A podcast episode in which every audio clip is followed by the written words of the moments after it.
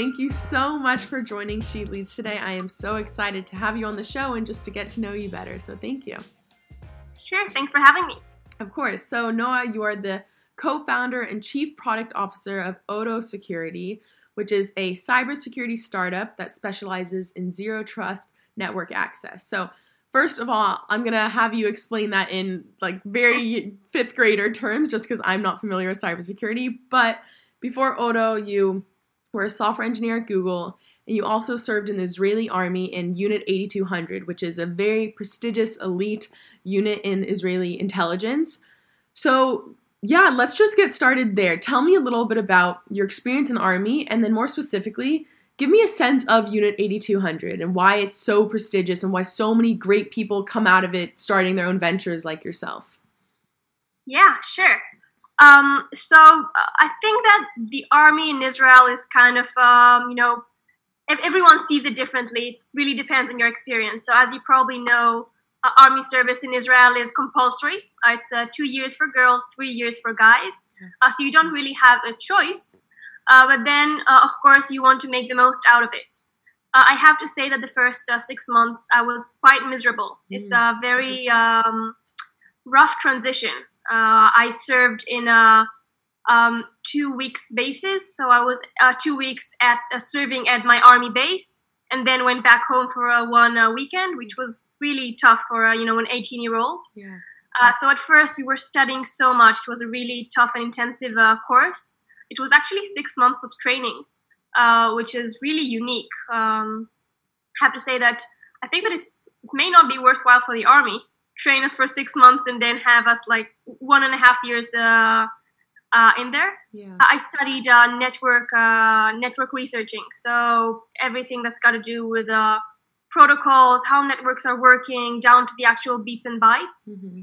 And then I was based in Jerusalem, in uh, uh, the base there, and that was such an amazing experience. It's kind of like being in a camp for uh, one and a half years. Yeah. Oh, that's it's crazy. So, did you go into the army having that passion for networks, computers, and just cybersecurity in general, or was it something that you discovered in Unit 8200 and then it almost just blossomed from there? So I really discovered it. I actually didn't have a lot of um, urge for computers. Mm-hmm. I was more in the mathematics part. I studied studied uh, physics as well, uh, but I didn't. I wasn't really exposed to computers. And then in the army, I got really uh, a sense of um, how interesting it can be, and I actually uh, taught myself uh, programming during that time, and then created a project inside the um, in, in, in to my uh, unit. Yeah. so it was quite cool because you have a lot of um, uh, I would say uh, free free um, free hand to do what mm. I, I, wouldn't say whatever you want, but you know you're in there. Everyone are, are 18 to 22 year old, uh, and you can just leverage uh, whatever capability you have to to contribute. Uh, so that's what I did. Yeah, amazing. So we'll get back to almost the lessons you learned and how you apply it today. But I'm wondering, so now after you completed your time in the army, and most Israelis I know travel for a year or so and then come back, go to school. But I think, and correct me if I'm wrong, but I think you went to Tel Aviv University right away and almost just right. got started. So tell me about that thought process. Did you know what you wanted to go into right away, or how was how did you almost plan your career? so that's actually a funny story. Okay. I thought I'm going to be, you know, like like most Israelis. It's exactly like you said. I'm going to be a waitress for uh, for a year earn some money and then go to South America for eight months. Right. And then after, you know, like two weeks I was I was done with that and registered for school. so yeah, it's one thing to imagine it, but the other to actually do it. Mm-hmm. Um, I didn't have any. Uh, I, I, knew I wanted to study mathematics, okay. uh, and I knew it's, it, I wanted to go to Tel Aviv University. I wasn't sure about the computer science part actually. At first, I, I thought to um, um, combine mathematics with economics maybe. Mm. um, and then it, it was my mom that said something really interesting. She said are you even interested in economics? And i started reading some uh, magazines and making sure that this is something that i like and it turned out i didn't. And so computer science was the next uh, logical uh, way to go and I'm, I'm, so glad i did that. It's, it was such an interesting uh, degree. Yeah amazing. And then after that you got a software engineering role at google and then Odo happened. So tell me a little bit about Odo and what dr- drove you again back to cybersecurity and just the inspiration behind it and getting started. Yeah, sure. Uh, so what drove me in was my two co-founders. Okay. Um, I have to say, I, I, I never imagined myself as an entrepreneur. Mm. So I did some, you know, projects in school, in high school, but and also obviously in the army. But I never saw myself. Um, I think I maybe was too scared to to uh, define myself as entrepreneur. And uh, if you ask my two co-founders, uh, uh, they're they're one of them is my husband actually, and the mm. other is uh, his one of his best friends and, and mine as well now. Um, so if you ask them, I was I was about to leave like I think it was three or four times at the process because I was just like you said, I, I graduated uh, the army and then I started uni and then I went to work. So everything was really, you know, one after the other. I had everything planned and then suddenly leave everything aside and just start out your own project without ever knowing if it's going to work and when. Yeah. That was really scary for me. And I actually already registered uh, for my MBA. Mm. And at the, the, the last uh, moment, Gilad, our CTO, sat me down and said, Noah, you're not leaving us. Uh, we're doing this together. And he was just really convincing. Amazing. So, um, so you definitely had those doubts early on. And um, I think, so at that point, were you married to your husband at that point or were you guys weren't married then? not not yet. Okay. No, we were just a boyfriend girlfriend. Okay, yeah, great. So then, so you didn't even you didn't even see yourself as an entrepreneur. So what what made you take that leap and you were just like, okay, because it's almost like a shift in mindset. And I think Israelis, it's naturally in them in a way where they're willing to take those risks and they almost see a what's the worst that could happen. But for you personally, what made you be like, okay, you're right. Like, what's the worst? What what's the worst that could happen? I should start this. Yeah, I think it, it was definitely the opportunity. Yeah. Uh, the fact that I had uh, this um, uh, situation when I where I had two really amazing co-founders that were uh, both uh, quit their jobs. Uh, actually, before we we got to the project, or my husband and I, boyfriend then, yeah. traveled to six months mm. to New Zealand and Australia Cool. And then we came back and we we, we quit, quit our job for that. So uh, we came back. We were uh, without a job. Uh, Gilad also just uh, quit his job, so it was just an amazing opportunity, and yeah. I felt like I was going to really regret uh, not jumping on that uh, opportunity. And I think that in some sort of way, I, I, felt that I could be really good at that. I have a lot to contribute that is not being expressed yeah. as a software engineer. Nice. And so I heard in your 20 minute leaders talk that you it was almost in the founding stages the other two co-founders they almost knew their role whereas you could have gone the business development route or the tech and you could have been a CTO or whatever. So you're the chief product officer. Tell me about that process for how to navigate where you found your contributions most. Yeah, so it's, it's actually also an interesting story because I think that it's always like that, or, or maybe a lot of the times, uh, especially in um, Israeli uh, startups. So you have a very defined two roles that always exist in every Israeli uh, technological-based startup. Mm. So you have the CEO and you have the CTO. And everyone are always talking, and I, I also think it's true that a, a three-member team is always the best. And then you have the question: what what's what happens to the other co-founder? What what is he going to do? Yeah. uh, so i i didn't really know uh, from a short research i just defined myself at first as the you know coo okay. uh, because that was kind of the natural uh, flow of a startup. You have the ceo cto coo that just made sense. And you know the idea was to just do whatever or and Gilad are not doing. Mm-hmm. Uh, and um, we just uh, actually uh, it, it, didn't really matter you know you do the same thing. So a cto is never the same you know uh, three different startups and a ceo everyone has the same uh, right. a, a, different definition to the role same as what i did. So it was kind of amorphic doing everything. And then um, we I, we kind of uh, as we progressed uh, with investments and you know kind of got out there we got a few feedbacks for no what do you what, what do you do with the company and I couldn't really explain it. Mm. I was uh, all over the place. Uh, some a little bit in the tech, a little bit in customer interviews. Yeah. You know, after retroactively, I, I, realized that this is actually a product role. Mm. But uh, I, I, was not sure exactly how to explain it, and you know, everything is, is about the storytelling, and I couldn't yeah. couldn't get this question answered right. And then uh, it was actually um, uh, one of the uh, um, I think it was like an accelerator that we we went uh, to interview for. Uh, that one of the, the women there said to me, "Oh, so you're basically the product manager." Mm. And then it just it had a nice ring to it, and I said, "Yeah, yeah, I think that's what I'm doing." Oh. So, so how I rolled to this yeah. uh, role, the company. So, okay, I think first, before we get into what it takes to be a great CPO, I want to know. So, you're the product manager, CPO. Tell me what Odo is, and tell me a little bit in a way where someone who really doesn't know cybersecurity in this this whole industry. Tell me a little bit about that from um, from your yeah from their perspective. Yeah, sure. Uh, so Odo is uh, is like like you said, a zero trust network access platform. So what does it mean except for the you know big intimidating buzzword? uh, so if if in the past things were uh, really easy, you would you know physically go to your place of work, uh, physically plug in your network cable, uh, uh, turn on the computer, and, and access the re- the servers that are, are, were physically located in the same area. Right. things were easy to secure. We had what we call a perimeter, like a wall surrounding that network mm-hmm. with a entrance, a firewall serving as a guard, okay. uh, deciding who, whoever can get in or, or out, and whoever was inside was uh, secure, and whatever was outside was not secure.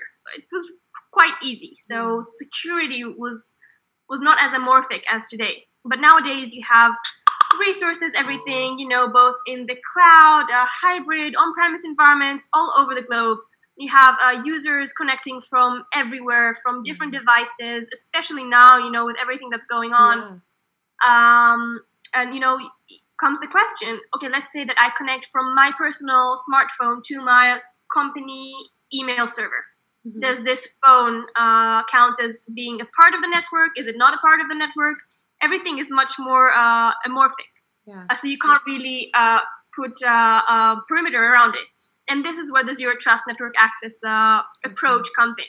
So we provide uh, security that, um, you know, on its basis, it's, it's zero trust. Mm-hmm. Trust no one. We don't have inside is, is good, outside is bad anymore. We have everything is bad unless authenticated and authorized. Yeah, okay.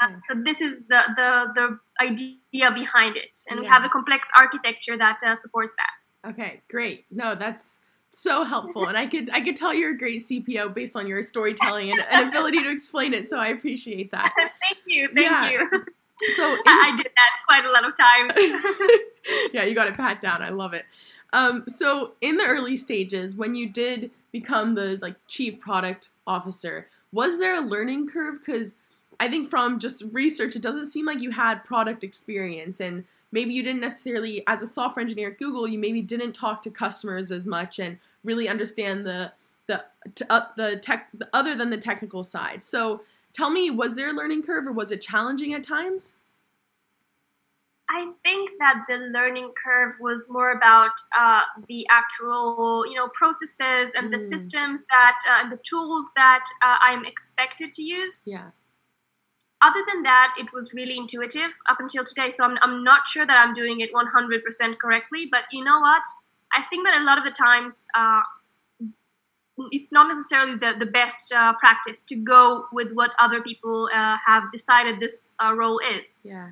Um, so yeah, actually, I also uh, I was asked a few times uh, to also participate in a, a product manager's podcasts mm-hmm. or, or interviews and I always said no because I was uh, kind of insecure that I would not be able to answer, you know, the exact words yeah. and uh, all the methodologies and how how uh, everything is uh, going on. So uh, yeah, I had a learning curve. I, I, still do, but I try to focus on actually getting the job done rather yeah. than uh, doing it correctly. Yeah. So. Nice, and it's almost like every every time you do something, you learn from it, and then that improves the next time you do it. So exactly exactly. Yeah, hopefully, I'm not building like a bad basis for that, but I, I am. Uh, I'm, I'm uh, keeping. Um, you know, in entrepreneurship in, in general, and also in product manager, I'm I'm always keeping like mentors around so I'll be able to ask them about some things Yeah. and, and learn from them uh, as I go. Yeah, amazing. So going back now, looking back at, at your time in the army and specifically those first six months where you said it was very challenging, especially the transition. Do you can you look back now and see, oh wow, like I learned a lot during that time that now I can apply to Odo, specifically when Odo's going through challenges and something where I have to get through. Yeah, uh, I'm sure I do. Can't really point to anything in specific, but uh, I think that this is exactly like you asked. The, it's not a coincidence that you have so many people going through, uh, you know, like almost 100% of the people uh, drafting into the army, and you know, Israel being the startup nations, and so many successful companies coming out of here. So can't really uh, point at the, the link between those two, except for obviously the, the technology that we learn at a young age Yeah. but definitely there there is something there. Yeah. Uh, probably you know we, we need to mature much faster, face complex situations. You know something around that area. definitely and i think i think the start the book the startup nation is such a great book because it really at least for someone that's not an israeli it really takes you into the israeli culture and really explains a lot of the reasons why israeli is the startup nation and so i think that's great and a lot of lessons are derived from the army so i think that's yeah, great it's really interesting. yeah. Uh-huh. So give me a little sense of so obviously on this show it's mainly Americans and I talk about being a female entrepreneur or just being a female leader, especially when there's still a gap in female founders and funders. So I want to know a sense of being an Israeli entrepreneur, a female Israeli entrepreneur, and whether that's even a discussion in Israel in a way, or um, whether there's a challenge in finding funding. But I guess you have two co-founders, so maybe that's even a plus to have that diversity. But just give me a little sense of what it's like to be a female entrepreneur, and if it's if you've had people surrounding you this whole time and supporting you, or any challenges. Yeah, sure. Uh, so I think that, like you said, uh, about the diversity in the in the team that we have, I think being a female entrepreneur was a plus in our team, uh, and uh, I, rightly so. I think that you know this this talk about diversity is probably getting old, but we can really see that in our company. We can see how you know different uh, people have different uh, uh, opinions, and uh, um, when I think about uh, most Israeli teams, they they would be uh, three exact uh, duplicates of one another for a founding team. Mm. So uh, probably uh, three guys coming out of the army with a good idea. The three of them are, are equally technological, equally talented, and they're just assigning roles randomly. You'll be the CEO, you'd be the CTO, you'd be the VP R&D, and let's go. Yeah. And this can be, you know, rotating, and it, so yeah. I think that most VCs are used to seeing this um, uh, uh, type of, of uh, team. And at first, I was I was a bit uh, um, uh, un, uh, uncomfortable with that. So Yeah. I thought that since we're, we're different than the other teams, uh, that would be a minus. But it was actually a plus. Yeah. And I could see that uh, um, investors were really uh, excited about our team. And generally, so I think that it, it's funny because there were so many amazing women before me paving the path Yeah. for me to be able to say what I'm going to say now, which is uh, my biggest struggle is to be seen as an entrepreneur who is also a female and not a female entrepreneur. Definitely. Uh, so um, I have to say that obviously I get, um, you know, if, if they have, uh, you know, in some conferences like panels talking about cybersecurity or something like that, all of them need diversity. I'm happy to, you know, just use whatever uh, um, uh, Yeah. um, opportunities there are out, out there. But you know, all those uh, you know female entrepreneur lists and things like that, I, I try to avoid simply because I don't want to be seen as, as a female entrepreneur. Like I said, yeah. just uh, a professional entrepreneur, which happens to be a female. Yeah.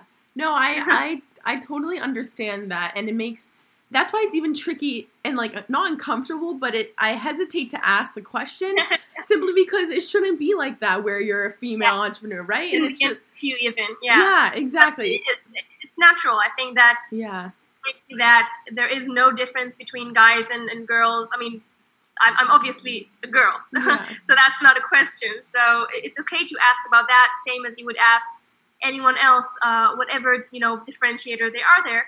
Uh, but it just became such a big uh, topic to talk about that I'm trying to Exactly. also make professional. Yes, Yeah. no, I exactly. And I've talked to a lot of my guests actually say where almost when you project this this idea and where you have in your mind and you project, okay, I'm a female leader, then it's almost like this self-fulfilling prophecy where you come into the room with this almost lack of confidence and you know this perception that everyone thinks that you're a female, you don't necessarily belong, but it's really you need to believe in yourself first and have that confidence and then it will project out. So, Yeah, I think that's- definitely. yeah. Yeah. For me, I'm like I'm, I'm female. I'm blonde. I'm I'm one and a half uh, meters, and I have a high voice, so I can't really blend in an audience in a cybersecurity conference. Yeah. No, and you shouldn't have to, you shouldn't blend. So it's great. So yeah. so tell me about so yeah, you're in cybersecurity in that space. There's not there aren't many females. And and do you think what do you think needs to change to have that have that change? That makes sense. Uh, yeah. No, no, that makes sense. yeah. Um. So obviously, you know, mm, I, that's you know, it begins in education. Mm, I think that easily I would also not have gone to that uh, path. Uh, like I said, I, I was debating to learn uh, to study something else. yeah. Um, but I think it's a matter of time. So times are changing, but it's not changing as fast as we would like it to. hmm Uh, so you can see that the curve uh, rising up. It just we need to wait a few more years for it to get to the point that we want to. Yeah. Uh, but I can say that I have uh, tons of uh, female friends from the army or, or not Yeah. that uh, are now uh, um, uh, either entrepreneurs in technology companies or, or you know uh, engineers Yeah. uh, in the industry. So yeah, Nice. feels like times are changing. Yeah, great. And then, so from my understanding, is Odo completely in Israel, and your team's in Israel? Everyone's in Israel, or Uh, no, we actually have a U.S. presence as well. So our sales team sits in uh, the? U.S. So okay, so I'm interested because obviously Israeli culture differs tremendously from from U.S. culture, and just there there are differences in. For instance, you could explain the word chutzpah and things like that. But I'm wondering, has there, have you had to, like, uh, what's the word, explicitly noted this difference in culture and almost like teach your teaching team that okay when we're talking to you like we're coming we're coming from this culture and like does that you know like is there this bridge that you have to build Uh, I, I'm sure. I'm sure there is. So first of all, there is the language gap uh, that people may are, may not be aware of, but it's it's really tricky. You run your entire business in a different language, yeah and no matter how you're how much uh, how good you are in that language, it would never be native for you. So you would always fight to find the right words. yeah And if you don't, then you choose another word, and then it would not exactly, um, you know, express what you wanted to. yeah So I'm always struggling with that. Mm. Uh, and um, yeah, I think that for us, maybe I think that our team is a little more like calmer, I would say. So yeah it's not as dominant the difference, but uh, yeah, I'm, I'm, sure that we we have and will. Uh, uh, you know, tackle this uh, these different points where we have to, you know, um, overcome the the culture uh, gap. definitely and i think that's yeah i think that's a challenge that a lot of a lot as remote work is becoming more popular even obviously nowadays i think that's definitely an interesting interesting topic to consider almost and Yeah, definitely. Yeah, and it's I'll interest- keep that in mind. I'll let you know if I uh, Okay, get into great. one of those situations. yeah okay great so no i'm gonna finish off with two fun questions um so No, no, no. Michael did that as well. no they're different than michael's. These are these are easier. These are easier trust me. Okay, okay. so one is just a passion or hobby that you have that's just unrelated to your work. Um, playing the piano. oh fun. Okay great. I love it. So see not hard. And then okay the last one which by the way first of all no i've loved this and just thank you so much for coming on the show. Sure. But okay, a fun topic. What is a fun or weird talent that you have that no one else really knows about? And so I'm gonna go first. Okay. So here's blueberry. I do blueberry throwing and catching. So I'm gonna give you a preview. Okay. So here we go. Okay, let's see how this goes. There you go. Oh wow, that's impressive. Thank you. Uh, do you have like another blueberry there waiting in case you get that one wrong? Of course. okay, so I actually have a picture here. So um, oh, amazing. M- m- my back is really bendy. Okay. So I just found this picture from when I was younger. Oh my goodness. So did you? yeah, so did this you? is just an example. Did you do gymnastics or anything like that? Okay. Yeah, for like ten years. Oh my god, that I love it. That's a great one. And I also Yeah. love the your picture in the back. Do do do more of what makes you happy. I think it's a great great Yeah. poster. Ah, did you get it? Yeah, I love it. Okay, well Noah, just Yeah, thank you so much. It's been it's been so great having you on the show. So many lessons I've learned and I've just loved it. So thank you so much for coming. Thank you. Thanks, Carly. of course. Bye bye. Bye.